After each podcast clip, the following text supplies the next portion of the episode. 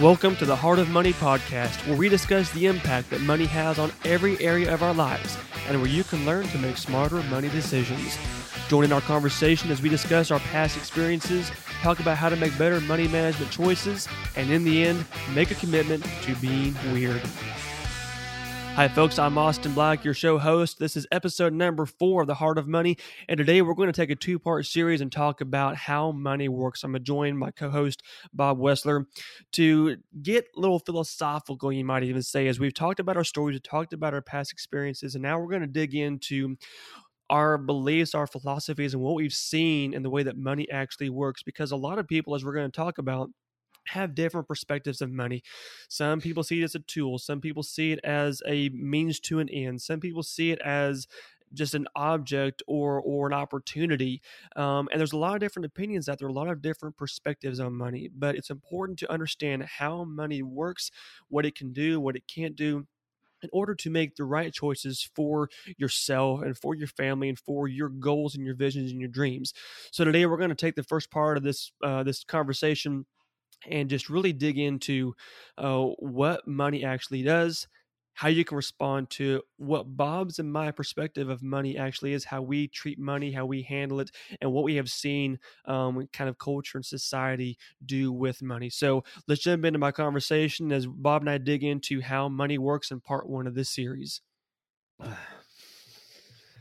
Well, man, here we are, and we we kind of we got a little ahead of ourselves last week as we were going to jump in and start talking about budgeting, but you and I decided that there's more important things to be discussed about money before we start talking about how to handle it. So I'm excited to dig into kind of what I call the meat and bones of um, of everything, and you know we, we've shared our stories, and now we get to just talk money, talk about the heart of money, and and uh, what it does in our lives. I was thinking ahead of time, you know, how to approach this episode because we're going to talk about how money works. And mm-hmm. I think that we already kind of hit some things in the first couple episodes that we're going to maybe hash out a little bit here. Uh, one of those, you know, in the very first episode, or let me back up a little bit, I guess. I think a lot of times, and tell me if you agree or not, that people see money as something that they work for, make, and earn, and therefore get to use, spend, whatever, in whatever way that they want to. That's what money is to them. Would you agree with that, or do you have kind of a different perspective? I think that's one perspective. I think another perspective is either you have it or you don't. Um, yeah. Just from the standpoint of you're making money and you have money to do whatever you want with or you're making money and you you don't have money to do what you want with um, or you don't have money at all. Um, it just isn't coming in. In some cases you're not working you got laid off. Um, you got to find something better than what you're doing now that makes more money. Um, so yeah, I would say that there's one aspect of it is that I made it, I deserve to spend it the way I want to, but then the other hand is either you have it or you don't have it. Yeah, that's a very good point too because there's this big I don't want to call it separation, but you see a a big difference in abundance versus scarcity mindset. I think that kind of feeds into to your comments oh, yeah. there of either you have it and you can use it and it's life's good everything's great or you don't have it so you can't do anything and you're never going to have it. That's just the way it is. And there's always kind of this i guess you, you could say separation because you either have one perspective or the other. We'll talk about that more just in in our next couple episodes as we get into mindset stuff. Um, but you're right you either have it or you don't. If you have it you get more of it. If you don't, you don't get any more of it. It's just kind of the, the cut and dry of the way that it is um, you and I, on the very first episode, we we had a couple of well, we thought maybe were differing opinions on what money was or how you responded to it, and I, I want us to kind of discuss that a little bit more. You said that that money was a tool. I said it was mm-hmm. a living, breathing thing. So let's kind of dig in and, and, let's talk about maybe what's similar and what's different in those perspectives, um, and why we have those perspectives. I'll let you start. Oh, okay.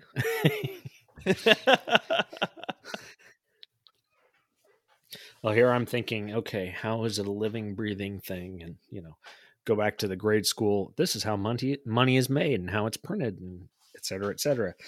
Um, I see money as a tool from the standpoint of, like you said, when you make money, you have money, then it is your responsibility.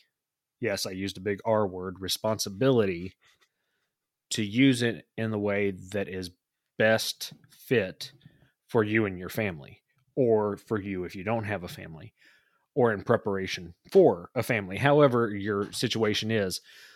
But it is a means to a goal of some sort. Um, it's not something to be hoarded. It is not something to make a prize in and of itself and how much you have.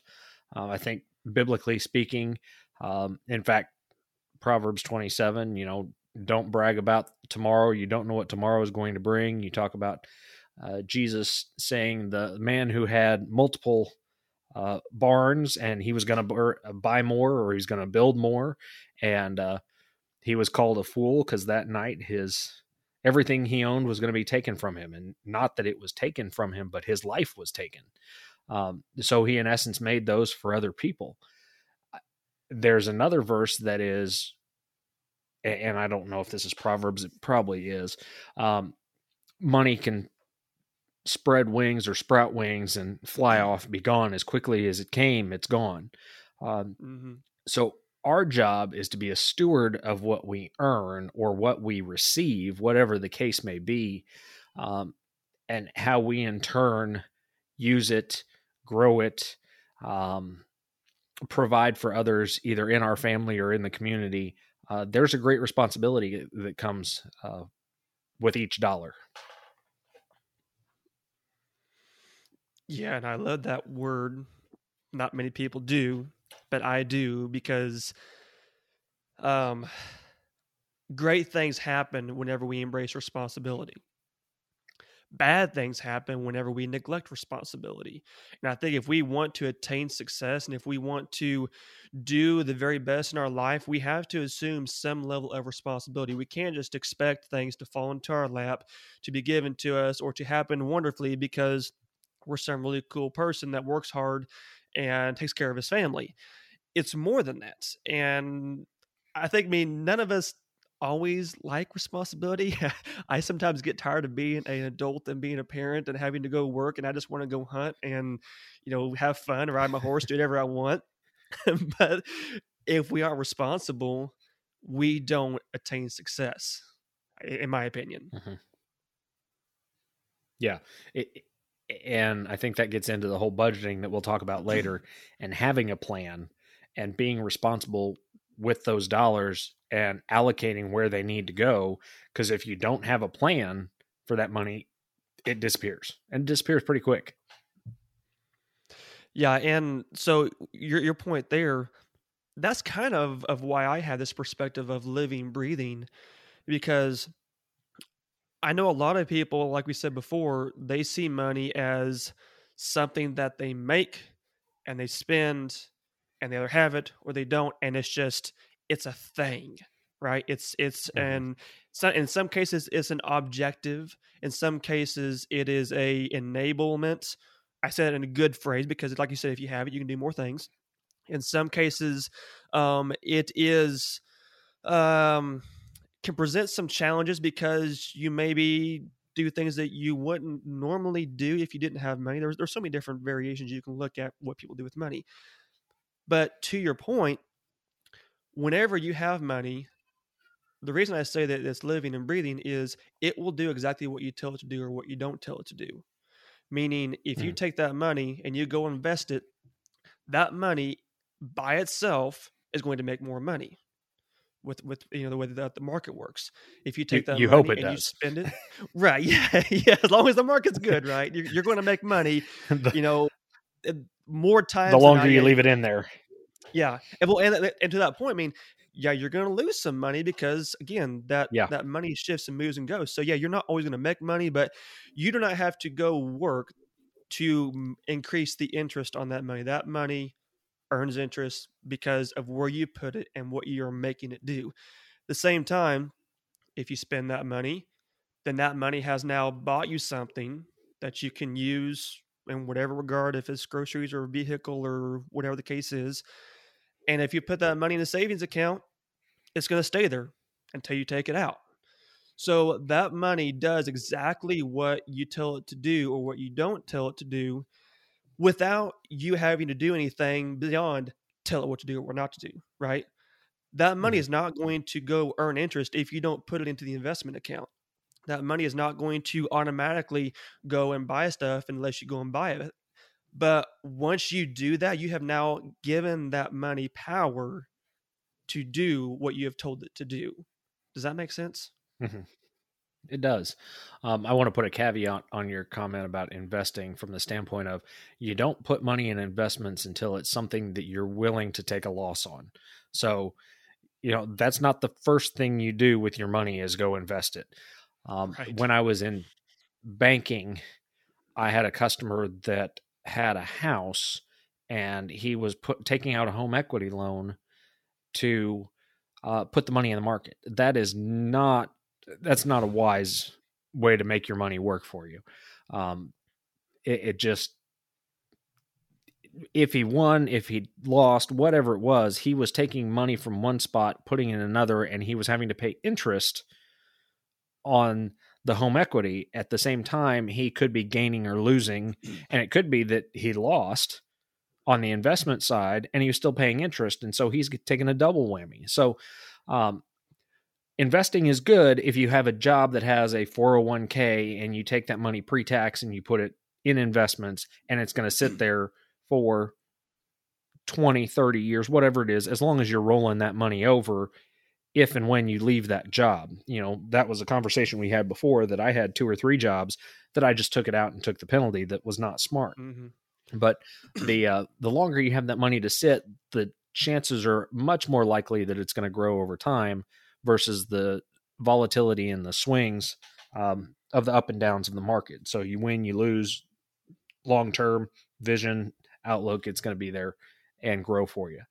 Um, you made a comment to the extent of telling it what to do, where you're putting it. Again, I'll go back to the thought that you have to have a plan before you start putting that money someplace um, in order for it to work for you. Um, again, goes back to a budget. What are you spending? Where are you spending it? Why are you spending it? And is it being used for the best possible purpose? You know, I always love the example of a two dollar Redbox, you know, and we're a little bit past Redbox at this point, but they still exist. the two dollar Redbox that um, if you don't return it in two days, you're paying four dollars for that Redbox. And again, when I was in banking, I saw cases where people went and bought that or rented that two dollar Redbox, and then they got an overdraft fee on it.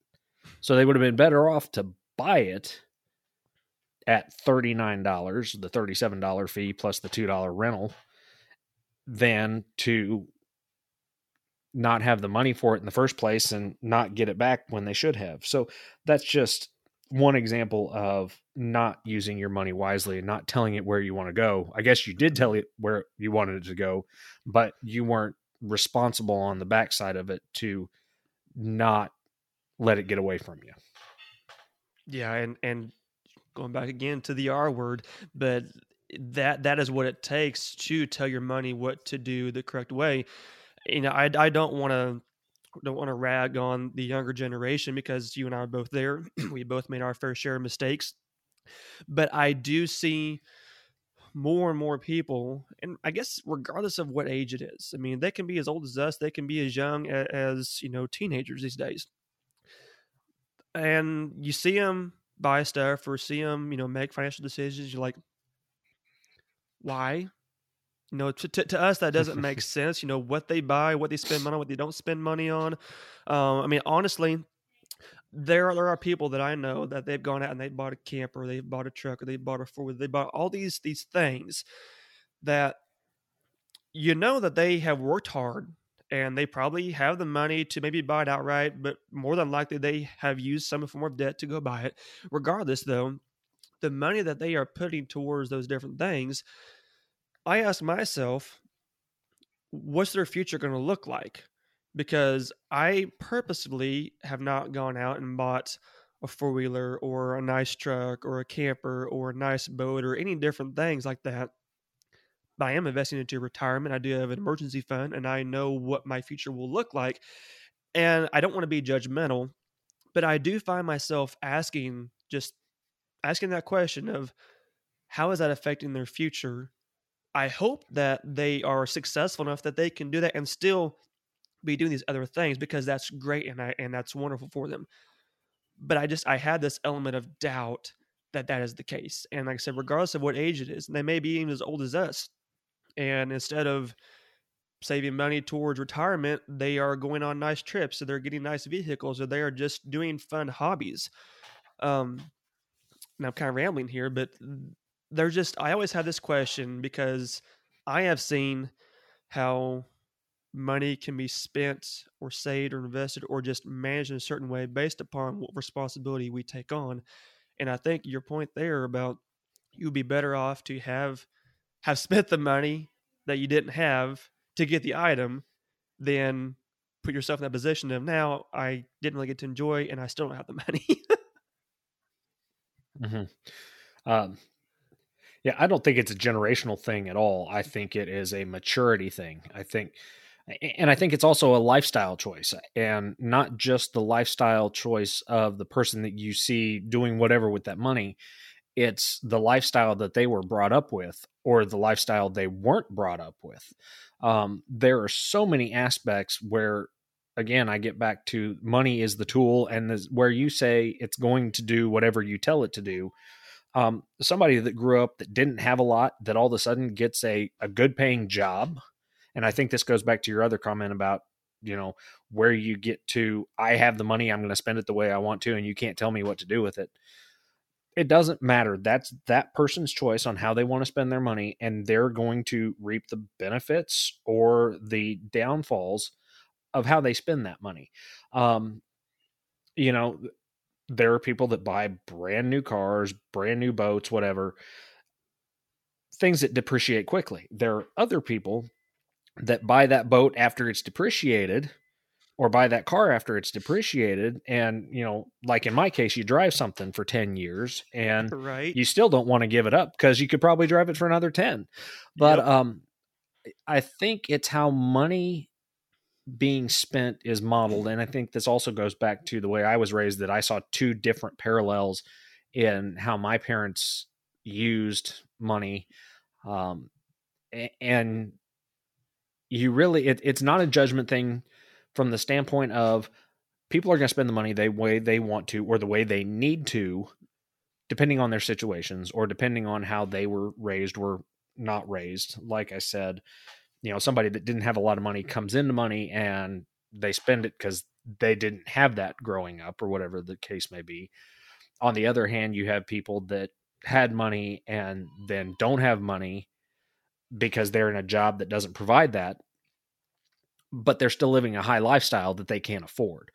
Um, it really isn't about how we see other people, it's how we manage ourselves. Um, you can't keep up with somebody that looks like they have it. You know, the so much cooler online, whatever they're posting about their vacations, right. their cars, whatever. they could have paid for it outright, or they could be up to their eyeballs in debt. You don't know, and that's not really a conversation you have unless it's your best friend or maybe even a family member, when they come to you more than you pushing it on them of I can't believe you did that, you know, because there's no other way to come across other than judgmental in that conversation. Um, right. You made a comment about what people are spending their money on, and it made me think of the book originally, uh, The Millionaire Next Door. Now it's The Next Millionaire Next Door, which is the new book by um, the author's daughter. Um, mm-hmm. But it's still the same guidelines. Millionaires, and in some cases, they're buying stuff long term, brand new. They're keeping it for, you know, forever. Not necessarily, maybe 10 years, 20 years, whatever the item is, but they're making pers- purposeful purchases with the money that they have.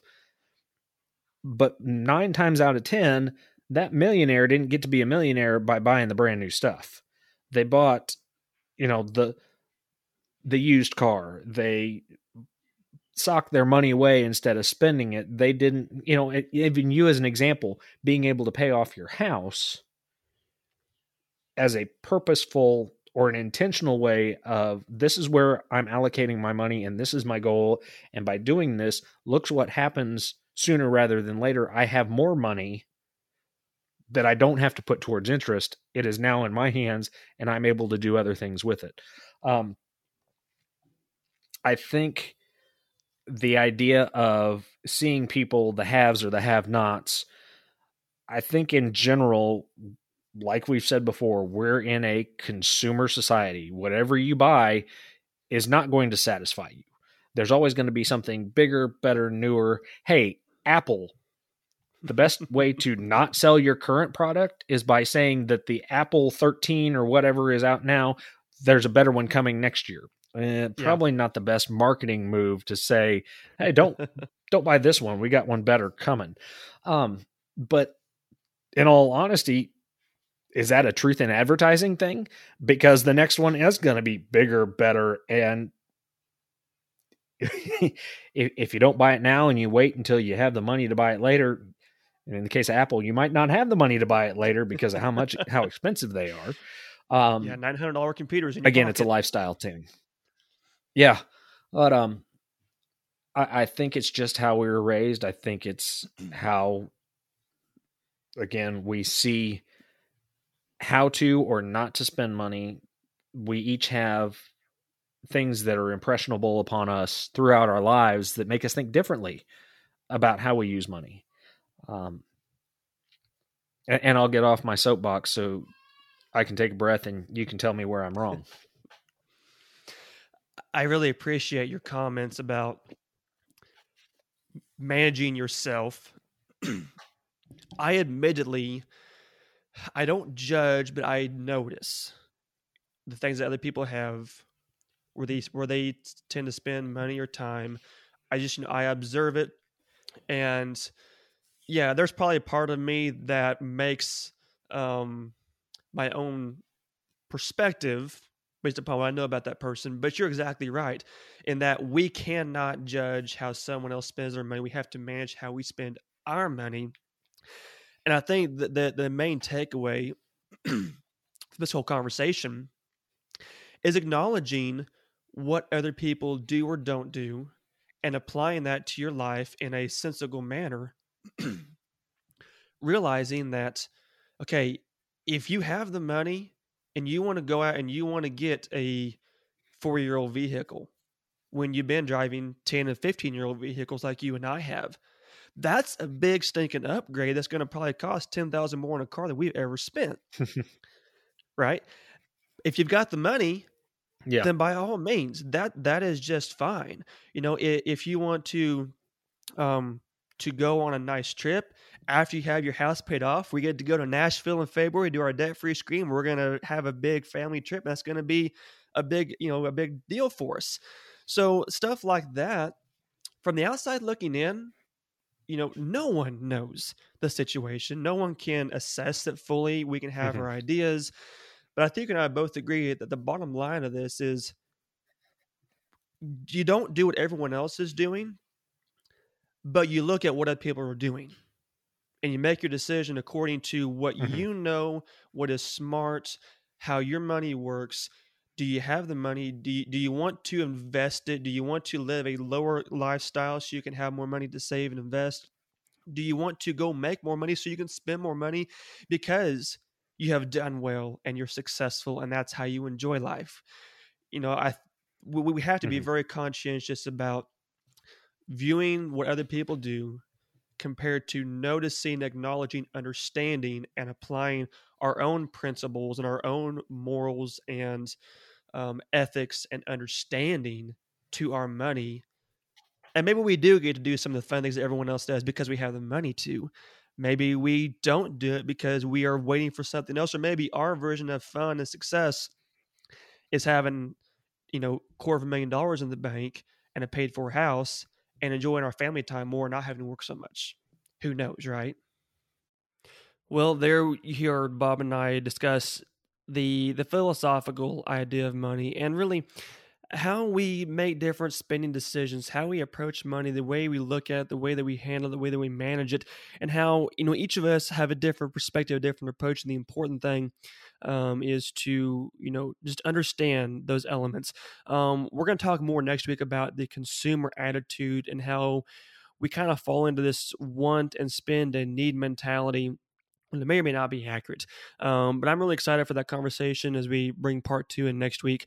Um, in the meantime, be sure and check out the free training I have at freedommoneycoach.com slash training.